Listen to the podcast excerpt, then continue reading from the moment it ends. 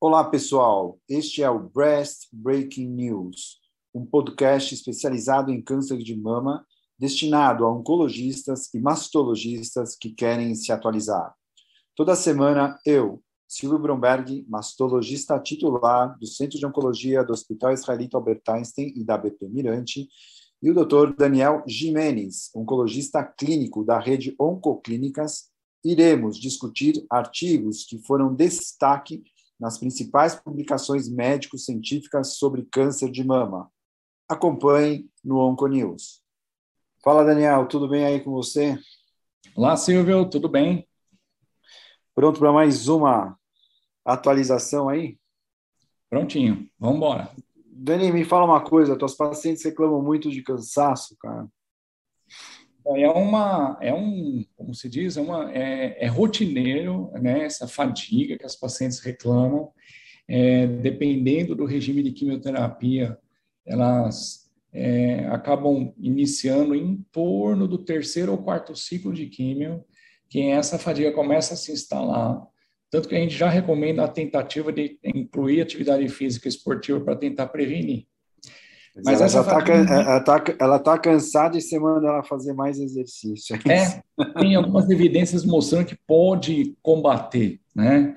E, mas isso não para aí, porque no tá. tratamento adjuvante, às vezes com o uso do tamoxifeno principalmente, essa fadiga que às vezes foi leve, ela pode ser mais pronunciada. Né, Sabe, Dani, a, a, as minhas pacientes também reclamam pra caramba, sabe? Eu sempre brinco que eu, mesmo sem estar tratando, eu também estou cansado. Exato. E, e, ou seja, mas no fundo, sabe, essa queixa sempre preocupa um pouquinho, né? Porque a gente acaba justificando ou a, a, quimioterapia, no caso, mas às vezes elas reclamam também depois da quimioterapia, né? E a gente às vezes acaba justificando a endocrinoterapia ou o estresse do tratamento. E muitas vezes essas justificativas são vagas, né? Uma vez que a gente não tem muito subsídio, às vezes, para explicar concretamente o que está acontecendo com ela para descrever, né? E se a gente procurar na literatura, a gente vê que, que os estudos são limitados, né? Sempre com pequenas casuísticas sobre esse assunto. Mas quando a gente olha, você sabia que 20 a 30% das pacientes com câncer de mama têm fadiga severa e persistente por anos? Sabia que era tão alto assim? Você tem na tua prática isso? Esse número é um pouco elevado, né? É, né? Mas é, se a gente fizer continha, é capaz de bater, viu? Chegar nisso. Né? Então, Daniel, a fadiga ela é, ela é considerada multifatorial, claro, né? Idade, condição socioeconômica, é, doenças, comorbidades, etc. Né? E ela geralmente ela pode ser dimensionada em três esferas que eles colocam, como esfera física, emocional e cognitiva. Bom, enfim, por que eu estou falando isso? Porque hoje eu vou apresentar um estudo francês do Gustavo Roussy, publicado na JCO dessa semana, sobre uma análise baseada na trajetória de um grupo de pacientes após tratamento por câncer de mama, ou seja, é um estudo longitudinal. Para os residentes vai a dica, né? Estudo longitudinal é aquele que analisa as variações das características dos elementos do estudo por um longo período de tempo, no caso, as pacientes. Bom, o estudo descreve um padrão global de fadiga em um segmento por quatro anos de pacientes que receberam diagnóstico e posteriormente trataram o câncer de mama com tratamento loco regional e sistêmico. Eles pegaram 5.692 pacientes, quer dizer, praticamente 5.700 pacientes com estágio 1 a 3 durante o período de 2012 a 2015. E o objetivo primário era observar a fadiga global, que foi avaliada um, através de um questionário de qualidade de vida que é elaborado pela própria IORTC. O objetivo secundário foi avaliar o aspecto da fadiga física e emocional e por rebaixamento cognitivo, sendo que essas variáveis eram convertidas numa escala de 0 a 100, que através de um algoritmo que eles definiram, eles colocaram como alto score quem tinha uma fadiga severa e score mais baixo é, ou moderado, conforme essa fadiga era bem menor. Todos os dados coletados foram analisados em conjunto com aspectos socioeconômicos, idade, status conjugal, tabagismo, atividade física, cirurgia axilar, radioterapia, quimioterapia, hormonoterapia e terapia antirrétrica. Essa análise foi realizada várias vezes durante o segmento dessas pacientes nesses quatro anos. No grupo analisado, a maioria não tinha comorbidades severas, metade das pacientes eram estádio 1, 60% já tinha sintomas de ansiedade e 18% já eram depressivas no diagnóstico, quer dizer, já vinha gente com alterações. Eles observaram que o grau de ansiedade baixou de 66% para cerca de 44% após o primeiro ano e depois se manteve estável nos quatro anos seguintes. E eles ainda identificaram três grupos: aquelas que tiveram uma fadiga global severa, desde o diagnóstico até o quarto ano de segmento. O segundo grupo, que eram os 20% do, da, dos pacientes, que tinham uma fadiga global severa, que era baixa no diagnóstico e depois aumentou com o tempo, ou seja, pacientes que ficaram de tranquilas passaram a ter mais distúrbios. E um terceiro grupo, onde a fadiga global severa foi sempre baixa desde o começo até o final do quarto ano. A prevalência da fadiga global severa nos quatro anos alcançou cerca de 36% das pacientes, sendo que, basicamente, um terço era fadiga física, um terço era emocional e o resto era por rebaixamento cognitivo, ou seja, meio equilibrada essas divisões.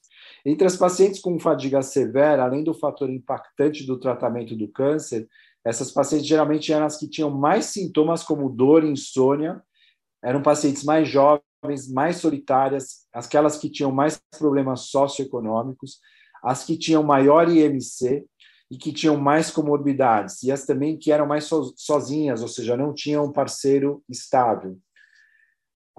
e também aquelas que já chegaram depressivas ou que tratavam ansiedade. Enfim, Dani, eu trouxe esse estudo porque muitas vezes a gente acaba sendo técnico demais na nossa prática diária, acaba não relevando esse tipo de queixa seja por ser uma queixa muitas vezes vaga, ou ainda por não termos todo o tempo necessário para conhecer bem a nossa paciente antes de iniciar o tratamento, e até mesmo porque muitas vezes a gente não sabe bem como manejar esse tipo de queixa. Esse estudo ele revela um percentual alto de pessoas que sofrem dessa fadiga, e acho que isso chama a, a, a nossa atenção que a gente tem que atuar preventivamente sobre esse problema como algo que você até citou no começo, que é reforçar os hábitos saudáveis, né, que se não são mantidos terem que ser adquiridos, sobre a importância do controle das comorbidades, às vezes pacientes largam o controle da hipertensão, diabetes durante o tratamento, é, e principalmente explicar para a paciente a importância de você, de repente, ter uma, um, um, um time né, de medicina integrativa, que felizmente a gente tem aqui no Einstein, apoiando o tratamento oncológico. Dani, como você maneja? O que, você fala? Você percebe isso nas suas pacientes ou você simplesmente passa batido, não, não valorizamos essa queixa? Qual que é a tua experiência? A, a, rotina que nós temos é, já desde o início do no pré, né, nas orientações pré-início de tratamento, a gente enaltece muito a questão da fadiga, que se a paciente no momento não tem, ela pode ter lá para o terceiro, quarto mês, que quando começa a se instalar. E é isso mesmo, é um mix, né? Tem uma questão emocional, que é o desgaste, tem a questão do tóxico, né? Que é o efeito da quimioterapia, tem o efeito, às vezes, o quimobren, sabe, assim, atrapalhando um pouco essa paciente. Então, é, é, e é impressionante, do terceiro ao quarto mês em diante, que essa fadiga vai se instalando, e é gozado que, assim, muitas pacientes ainda trabalham e tocam a vida, mas elas mesmo vão citando, olha, chega meio dia e meia, uma hora, fechou o expediente. É impressionante, sabe? Elas vão é, diminuindo a performance da vida delas, né?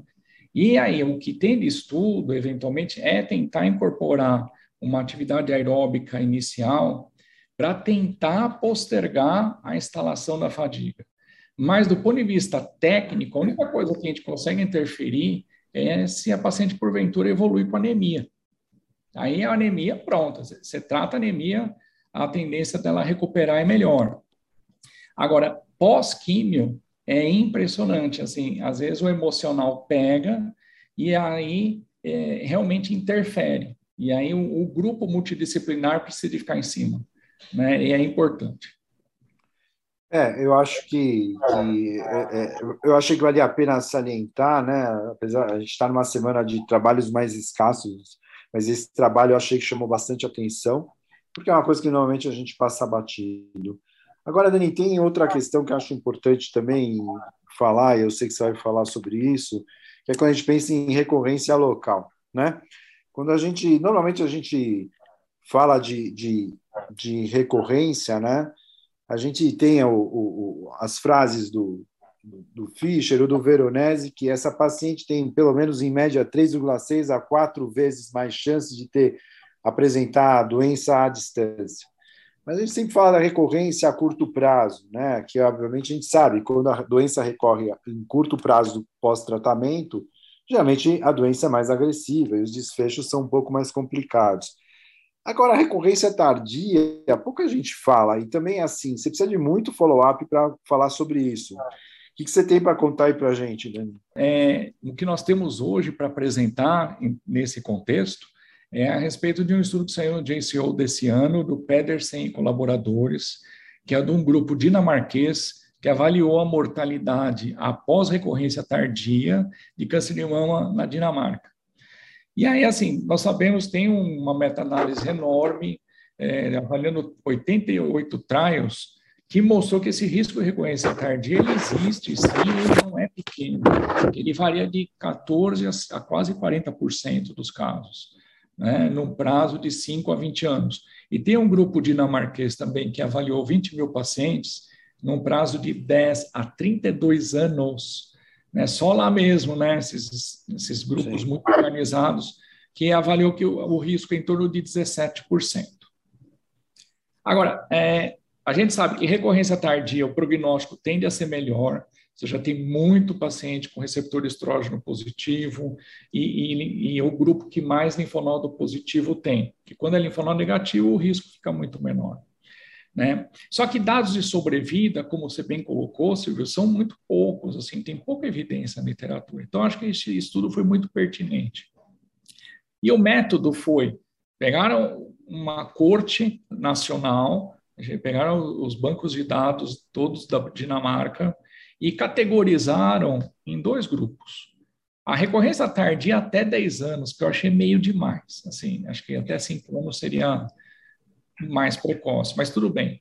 E tardio, 10 anos ou mais, né?